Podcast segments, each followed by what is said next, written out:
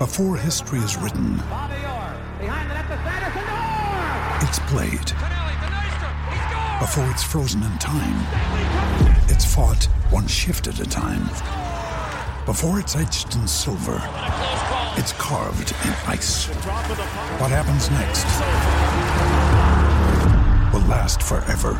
The Stanley Cup Final on ABC and ESPN Plus begins Saturday.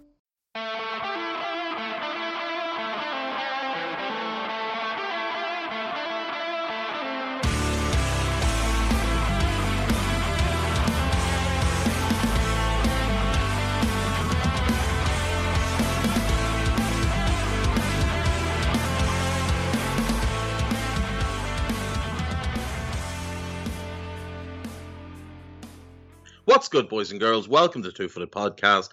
On Tuesday, the 14th of September, we're brought to you by EPLindex.com and our presenting sponsor, Liberty Shield. Liberty Shield is a VPN provider that's a virtual privacy network which allows you to go online, change your location, and access anything that you may be geo blocked from. It also keeps your data safe. So check out libertyshield.com and use the code EPLVPN to get 20% off at checkout.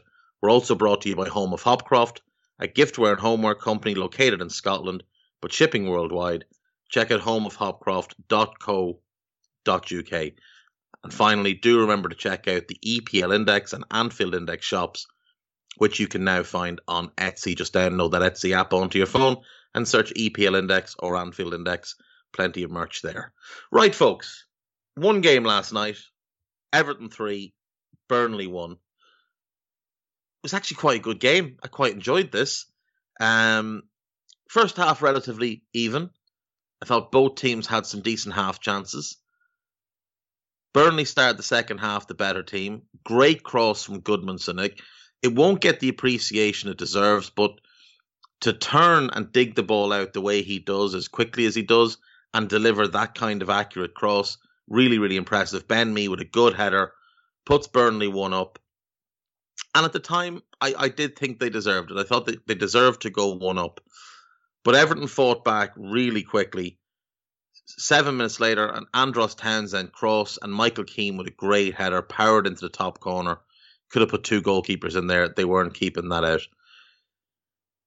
Five minutes later, you could have put 10 goalkeepers in, and they weren't saving this shot. Andros Townsend picks the ball up about 40 yards from goal, take, takes a couple of touches, steadies himself, and from about 35 yards out, puts this whipped, dipping, uh, horrible shot that if you're a goalkeeper could be the worst thing you've ever seen coming towards you. If you're if you're Andros Townsend, it's the best thing to ever leave your boot.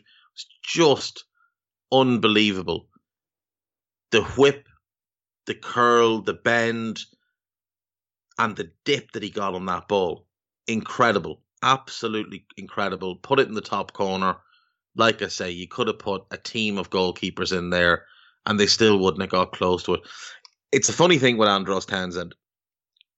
In 15 years, when he's long retired and there's youngsters who didn't see him play who randomly come across a YouTube compilation of his best goals, they're going to think Andros Townsend is one of the best players to ever play the game because that fella cannot score a tap in.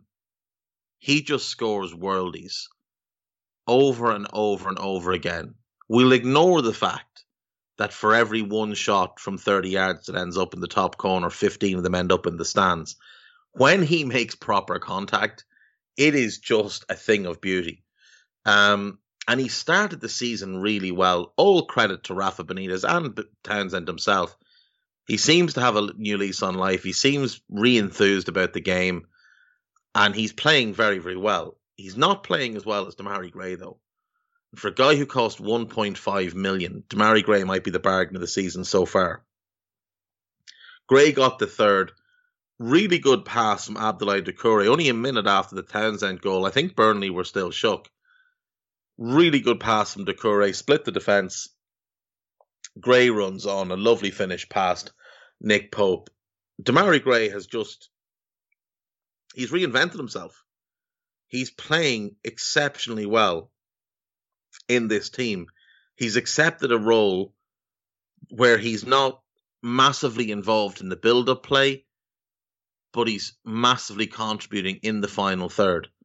It's the type of player Everton have been lacking because they have Calvert Lewin. They didn't have him last night, so this win is even more impressive with no Calvert Lewin.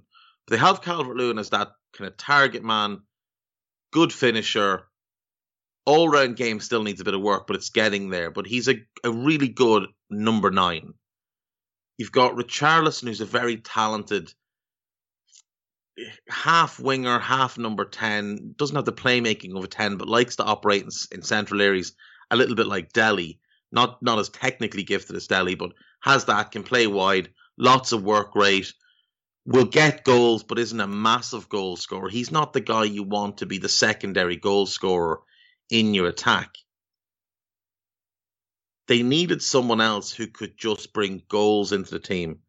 And Demarai Gray, if he continues this form, is going to be that player. Now, his career high is six in a league season. That was for Birmingham in 14 15. And since then, his career high is four. But he's three and four games now and five games if you count the League Cup, and he's just playing at a tremendous level. His his career goal record is 25 goals in 265 games. It's not impressive at all, but he's always been seen as an out and out winger, a creator, a player to be used in the build up. And Rafa has taken that away and just simplified his game, getting him in more central areas, having him running into the box, in between the goals, the goalposts, not allowing him to just drift out wide and play on the periphery, getting him into central areas, letting him know our build up play is going to come from the fullbacks. It'll come from a Richarlison dropping wide. You just get in the box. And he's been he's been brilliant for them. He absolutely has been brilliant for them. And he's only 25 years of age. So there's no reason he can't kick on now and start to display the talent that he showed at Birmingham that sort of drifted away at Leicester as he kind of got lost in the shuffle there. But this was a really good performance from Everton once they went 1 0 down. They fought back, and Benitez, you just can't say enough about the work he's doing there. Like last night, he went with a back three. Very un like to go with a back three but it worked. It worked really well. He got his he got his changes right. He managed to do that thing with his hand where he knocks the graphic off the screen again, which is I think the third or fourth time Raf has somehow done that. It's absolutely incredible what a genius he is. But um, you know, after the game he comes out and he's full of praise for the team. Doesn't care about praise for himself. He's praising the team for what they're doing, how they're playing and their attitude and training. And for Everton, they are now fourth in the league, identical records to Manchester United, Chelsea, and Liverpool. Can't ask for better. 10 goals scored, so they're exciting going forward. Four conceded. You know, Rafa will want that to to improve. But a couple of the goals that they've conceded were or Michael Keane individual errors. They're not systemic errors, so Rafa should be able to shake them out fairly quickly. They shouldn't be a problem long term. Couple of talking points that came from the game. Couple of bad tackles. One by Josh Brownhill. Now, it was a similar tackle to the Struijk tackle on Harvey Elliott on Sunday. Gary Neville will tell you it was an identical tackle, but it wasn't. It wasn't for two reasons. Number one, he wasn't running at the same speed that Struijk was running at, Brownhill, that is. And number two, he didn't leave his feet. He didn't jump towards the ball the way Struijk did. So it wasn't identical at all. It was a yellow card offence, without question. Now the referee didn't even book him for it, which was poor by the referee. Neville again trying to you know, defend his narrative from Sunday about how Struijk shouldn't have been sent off despite it being a clear and obvious red card. The second incident then is James Tarkowski lunging at Richarlison. Now he does win the ball. It, needs to be said because I saw a lot, a lot of people last night say, "Oh, he never gets near the ball. The ball is well gone." He won the ball. He won the ball and he played it off Richarlison. That's why it ended up in the stand behind the goal. Richarlison didn't put it there by choice. But Tarkowski completely cleaned him out after that. Now, Neville said there's no place in football for a tackle like this before saying himself, Oh, that's a tackle I'd have done hundreds of times myself. It was it was a yellow card back then. Well, I'm sorry, Gary, but you're talking rubbish. If that's a tackle you did a hundred times yourself, or more than a hundred times yourself, as you said, well, you would have had a hundred plus yellow cards then. So it either is a yellow card or it isn't. It was sorry, it was or it wasn't, and it clearly wasn't when he played. So bizarre for him to try and make the comparison. I think what he meant to say was that in today's game, that tackle isn't really allowed, and that's fair. It, it's not really allowed. It is. It is dangerous play. He doesn't set out to hurt Richarlison, but it is one of those tackles where you feel like maybe the player is leaving that extra bit on. Richarlison ends up in a heap, and the referee doesn't even give a free kick. Now, I don't think that one was as bad as the Brownhill tackle, but I do think it's a foul and a yellow card. I think the follow through makes it a foul and a yellow card. It's certainly not a red card. And Neville again was pushing the idea that that was a red card, which it just wasn't. He won the ball. And there is a point where winning the ball must be remembered as a very important factor. If he if you go through a player to win the ball, that's not allowed. If you win the ball first, that is within the rules of the game. So the follow through deserved a yellow card for Tarkowski, but it's a strange one. It really is because what's funny is I've seen so loads of Leeds fans crying about the Struijk uh, red card on Sunday, ignoring the fact that it actually helped their team because Liverpool should have beaten them seven or eight nil uh, if they'd taken their chances. And once the the Elliott injury happened, Liverpool really let up. They just kind of slowed down. They looked a little bit shook. They looked concerned for their teammate, obviously, who's a young boy who's suffered a traumatic injury. Leeds fans should be more concerned with how dreadful their team was, how easily Liverpool picked them apart time and time again. This is a very convenient excuse for Leeds fans to distract from the beating they took. It's a very convenient excuse for Leeds fans and the media to distract from the disgraceful chanting by large portions of the Leeds fans uh, as Elliot lay on the ground with his ankle dangling, his foot dangling to one side, uh, or as he was being stretchered off the field. Now there was the majority, the majority did applaud. The majority were very, very well behaved, but there was a large portion that did just cross multiple boundaries. But this is a convenient way to distract from all that. And Gary Neville plays into this because Neville speaks out, out both sides of his mouth. He would embarrass himself multiple times during the broadcast with just ridiculous claims. One of which was the debate over Cristiano versus Messi. And that's where I want to go next. Um, I found this to be one of the most embarrassing arguments I've ever heard made on national television. This was just pathetic stuff from Lionel from from from Lionel Messi from Gary Neville. Um, so first things first, he showed some graphics, some some numbers. So let's have a quick look at these. He tried to make his argument that Ronaldo was the greatest player ever based on his goal scoring. Okay. Now, so his argument was forget everything else that takes place because he, he's the best at this, he's the best.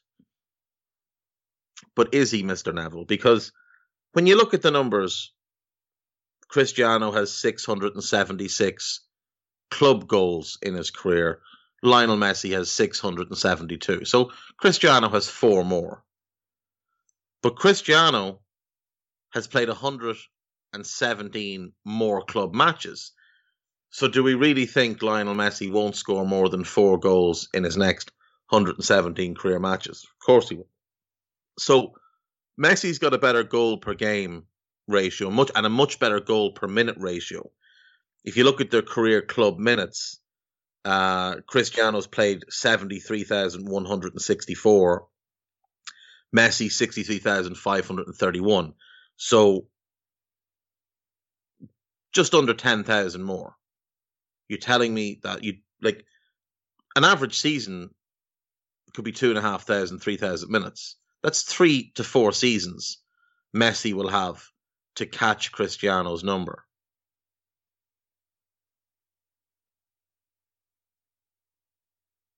Neville's next argument was but look at the types of goals he scores. He scored more weak footed and headed goals. Okay, weak footed, fine. One of the reasons is he takes so many shots. If we look at shot conversion, well, Messi's miles ahead. Miles ahead. It's it's not even it's not even close. Messi could miss his next 400 shots and still have a better career conversion rate than Cristiano Ronaldo.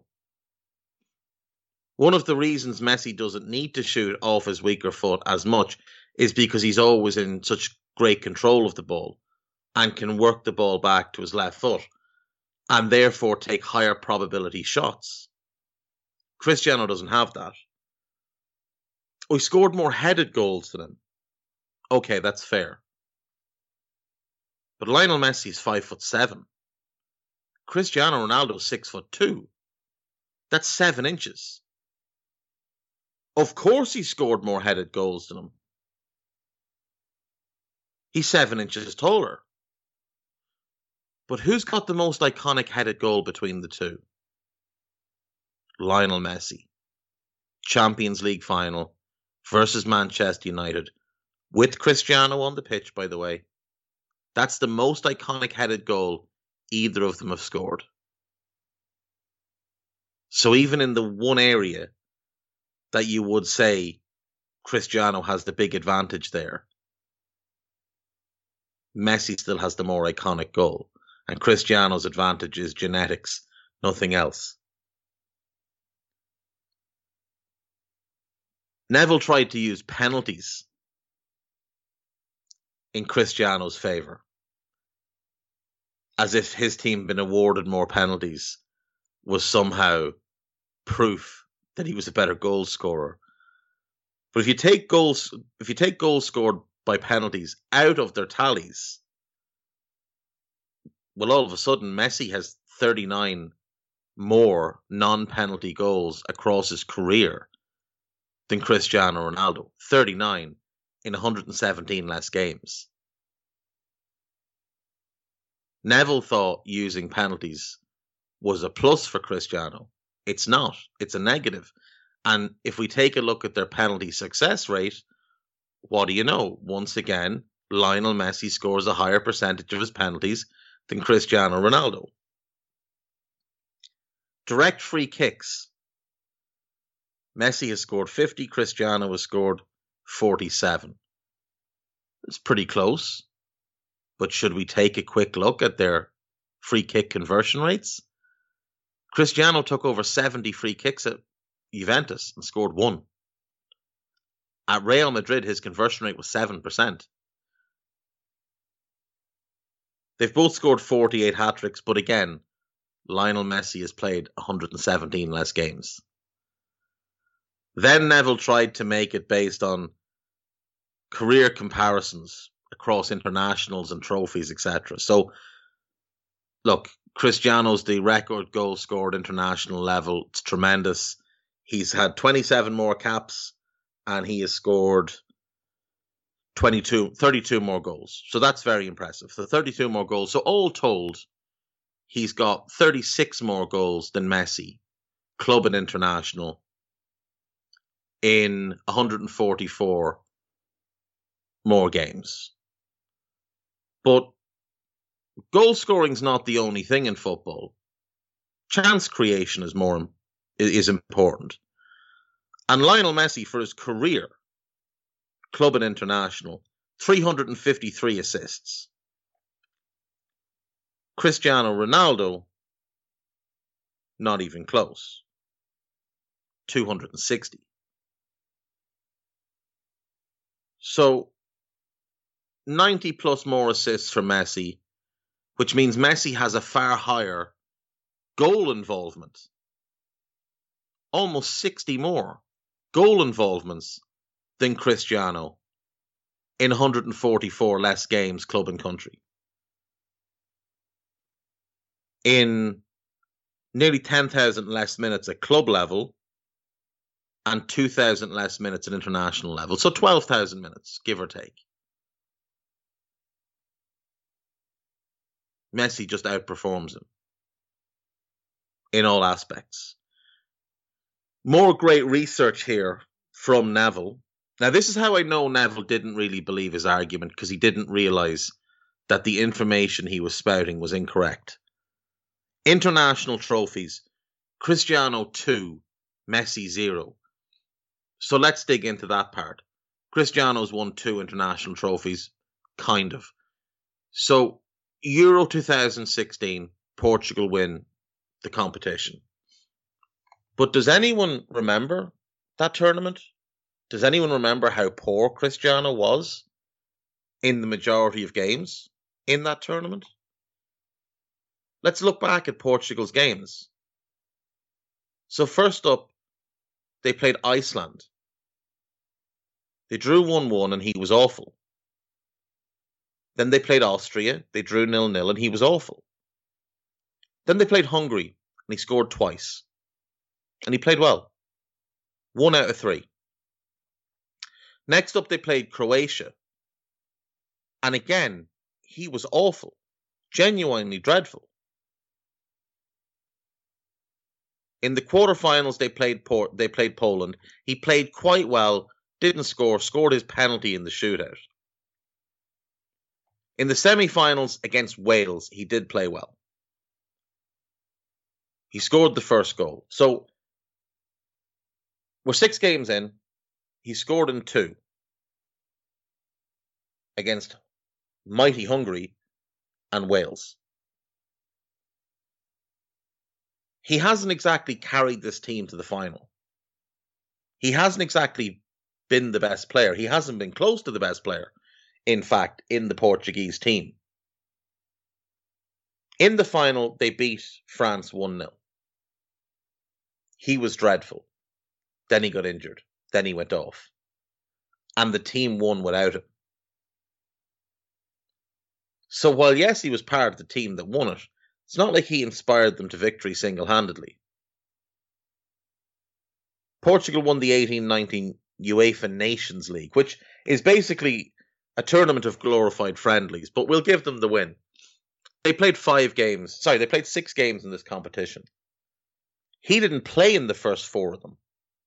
They got through the group stage without him. Didn't play a minute. They played Switzerland in the semi final and he scored a hat trick. Switzerland. So in international tournaments that they won, he's turned up against Hungary, Wales, and Switzerland. It's not exactly a who's who. In the final, against the Netherlands, he spent his entire 90 minutes in Virgil van Dijk's pocket.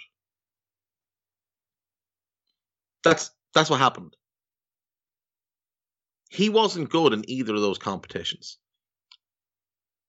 Lionel Messi, no international tournaments. Well, excuse me, but didn't Lionel Messi win the Copa America with Argentina this past summer? Didn't that happen? Because I think it did. And I think Lionel Messi was voted the best player at the tournament. Didn't didn't Lionel Messi win the Olympics with Argentina in 08?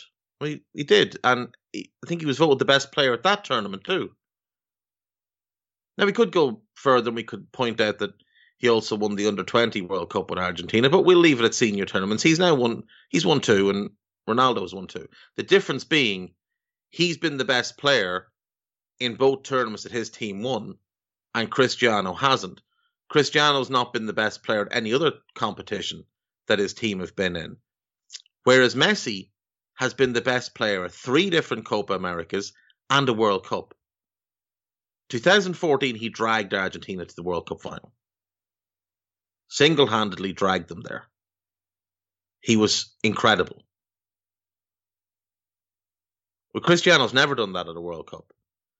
In fact, if you look at Cristiano's performances, he's never really played all that well at these major tournaments. He scored goals like this past Euros. He scored five goals, penalties and tap ins. But look at his all round performances. Not so much. Cristiano's a moments player. He has big moments. He scores big goals. Or he scores goals in big games. But he can't dictate a game the way Lionel Messi does. Messi, far better creative numbers as we went over. Not even close. You can look at look at his expected assists, look at chance creation, big chance creation, XG build, XG chain. Across the board, Lionel Messi's creative numbers dwarf Cristiano's. Then we take into account versatility on the pitch. Cristiano can play in a wide role or he can play up front. That's it, two positions. Lionel Messi can play in a wide role, he can play up front, he can play as a 10, and he could play as a centre midfielder, and he would run the game. In fact, I would imagine you could put him at left back and he could run a game. Messi's defensive contributions are better. There's just no aspect of the game in which it's even close, bar goal scoring. And Cristiano is one of the greatest goal scorers we've ever seen, but Lionel Messi's better. His goals per minute ratio is is insanely better than Cristiano's. His conversion rate is insanely better than Cristiano's. It's not even close. There is simply no argument to be made that Cristiano Ronaldo is a better footballer than Lionel Messi. There's no argument to be made. Cristiano has never been the best player in the world. He he's won Ballon d'Ors, admittedly. He's got five of them. Messi has six, by the way. He's won five of them. But he's never been the best player in the world. He might have been the best player that season, but no one's ever really thought he's better than Messi. The only people that do are Manchester United fans who are a weird bunch anyway and spent 12 years fawning over a guy who didn't give them a second thought when he left, and Real Madrid, fans. They're the only people that think Cristiano's better, and they're biased. Everyone else, Lionel Messi. I'm not a Barcelona fan. I can't stand Barcelona. Certainly can't stand PSG. But I recognise that Lionel Messi has been the best player in the world since 09. Prior to 09, Kaká was the best player in the world for a period. Before him, it was Ronaldinho. There's never been a point where Cristiano's been the best player on the planet. And therefore, he's not even in the, the conversation as the greatest player ever. Because if you haven't been the best player in your era, you're not in the conversation for best player ever. Cristiano would be in a conversation for best goal scorer ever with Gerd Muller, Ferenc Puskas. But you know who beats him? Lionel Messi beats him. Lionel Messi's a better goal scorer than him. And he's a better footballer. In every way, Lionel Messi is a better footballer than Cristiano Ronaldo. He's a more successful footballer. He's a more decorated footballer. He's a more talented footballer. What Cristiano Ronaldo is, is the greatest athlete to ever play the game. Cristiano Ronaldo is an example of what a human can do when they've got great genetics, an incredible work ethic, and plenty of money to put into their own training, nutrition, etc. He takes incredible care of himself, spends a fortune on it. Lionel Messi's a gift from above. Lionel Messi's an alien. He's not of this planet. Him, Maradona, a couple of others through history. Not like the rest of us. Cristiano's just like the rest of us. He's just got better genes and more money and an incredible work ethic. But he doesn't have he doesn't have a quarter of the natural gifts of a Lionel Messi. He can't dictate a game. He can't run a game. Not a chance. Carragher embarrassed Neville last night. Carragher. But not as badly as Neville embarrassed himself. His argument was laughable. Absolutely laughable. He thought scoring more penalties was a real case in Cristiano's favour. It's not, Gary. We're real sorry. And we know that Sky want you to push this narrative, this drivel, because they've got TV rights and they want to pretend like getting Cristiano back is this big thing. But it's just not the case. And the thing is, Messi right now is still the best player in the world. Cristiano right now, not even in the discussion. Not even close to the discussion not even top five. So I don't want to hear about it anymore. The argument was embarrassing.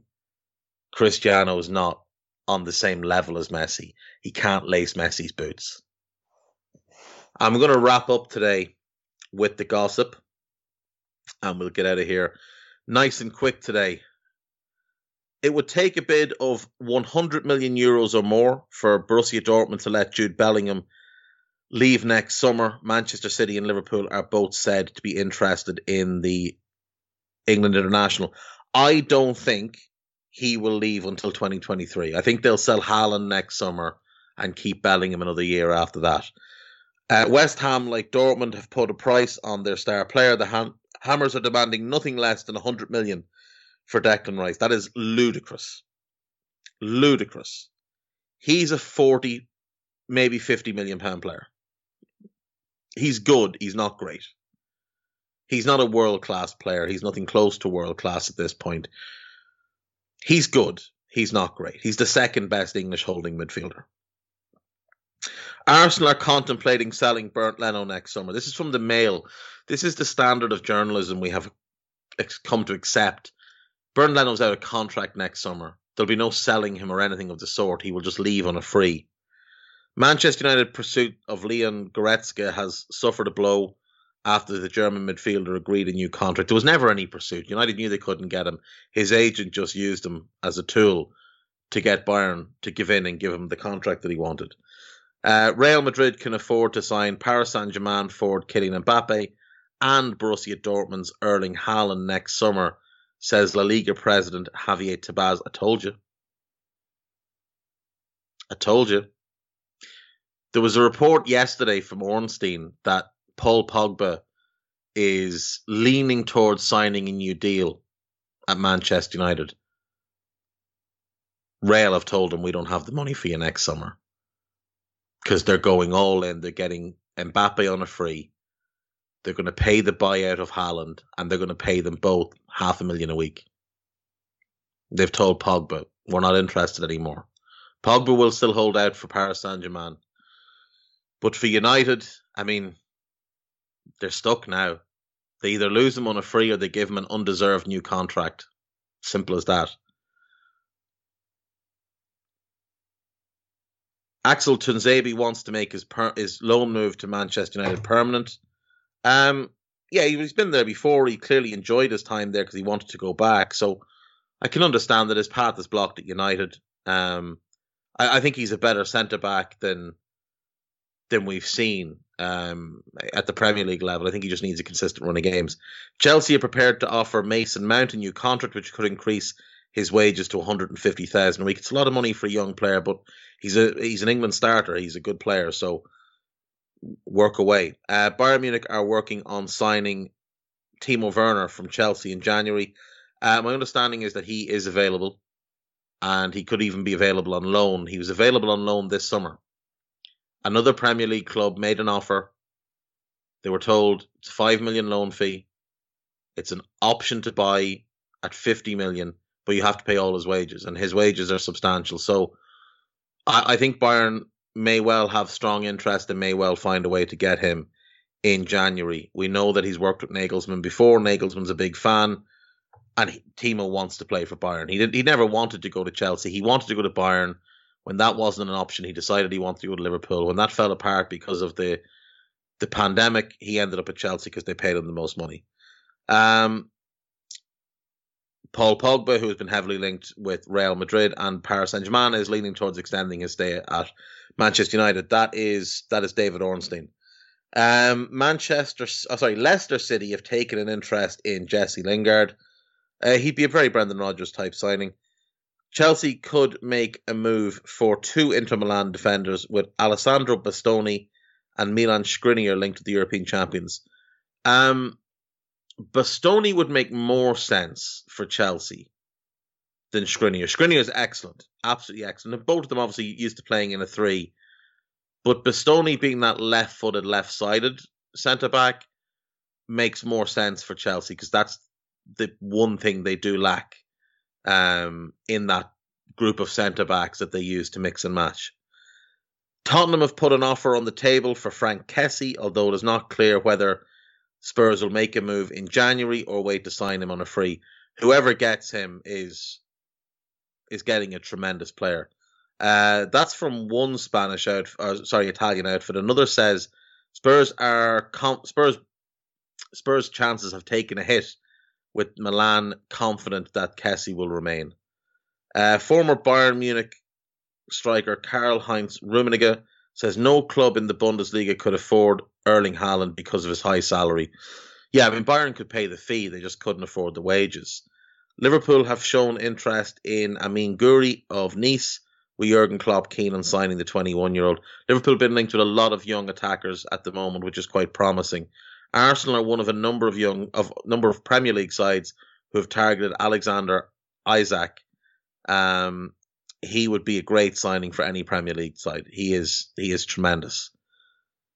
Manchester United have made inquiries about Barcelona and Spain winger An- Ansu Fati through Cristiano Ronaldo's agent George Mendes. Uh, what that is is George Mendes working to get Fati a new contract at Barca. His contract expires this summer, but Barca have the option to extend it for two more years. And Mendes wants him taken care of. He wants him to get a massive pay rise because he's earning a pittance in compared to his importance to the club. Tottenham are willing to sell Harry Winks this summer, but only if clubs pay forty. Sorry, Tottenham were willing to spend to sorry to sell Harry Winks this summer, but only if clubs paid forty five million. Uh, that makes sense. That does make sense. I can understand that they would want to move him on and bring that money in, but they've set a price too high, unfortunately. Uh, Pep Guardiola wants to sign Leeds midfielder Calvin Phillips. I have doubts over that one.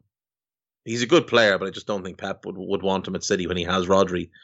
Uh, Barcelona are targeting Dani Olmo. They'd want to find some money down the back of the sofa. So, Leicester City defender Wesley Fofana says Real Madrid is the biggest club in the world and that is his dream to play there. That's not what you want to hear if you're Leicester City. Um, Everton failed to offload James Rodriguez because of his wages. Yeah, 250 grand a week. You find a club that's willing to pay that. Barca are interested in Youri Tielemans, but do not view him as a priority because they have no money. Everton will get a clear run at Rangers fullback Nathan Patterson in the next transfer window after Liverpool pulled out of the race. I wouldn't imagine Liverpool have pulled out of anything. Everton had a free run of this summer and failed in two bids to get him. Uh, England under 21 international Dwight McNeil says he is happy at Burnley and did not receive any transfer offers over the summer despite being linked with a move away. He's he's too good for Burnley, unfortunately, and not, nothing against Burnley. I really like the club. I love Sean Dyche, but Dwight McNeil for me needs to be playing for a, a European challenging team. He is outstanding, outstanding as a left winger, as a right winger. I think he can play left side of a midfield three. I think he could play left back with some work. He could play as a left wing back. He's been really well schooled by Dyche. He's really well rounded. He's got a great left foot, good passer, good crosser, decent pace, beats men, works really hard. It, Dwight McNeil is, is, set for bigger and better things. Um, Tottenham Hotspur have opened talks with Ajax about the signing of Dutch defender Jurrien Timber in, in September. I doubt it. Uh, Barcelona are planning to hold talks with Ousmane Dembele's agent. they need to get that contract sorted because if they lose him, what four years after signing him, it will be five years after signing him by next summer on a free, having paid 105 million plus add-ons. That would be one of the most embarrassing transfer sagas in the history of football. And Barcelona have quite a few that are up there. The Griezmann debacle being one, Coutinho being another. And if you go back through their history, there's just tons and tons of them. Uh, Franck Kessie's attracting interest in Barcelona, Liverpool, Tottenham, and Paris Saint Germain. Yeah, he's going to be very desirable. He really is. Uh, French playmaker Houssem Aouar has played down links with Arsenal and says he wants to help Lyon qualify for the Champions League. Um, Dusan Vlahovic, who attracted interest from Tottenham and Atletico Madrid in the summer, is in talks about extending his deal with Fiorentina. He would want to work in a he would want to work in a buyout clause. That's the one thing I would advise him to do. Uh, we will leave it at that for today, then, folks. Thanks for listening. Thank you to Guy Drinkle. Thanks to Foxhound. I will see you tomorrow. Take care of yourselves. Bye bye.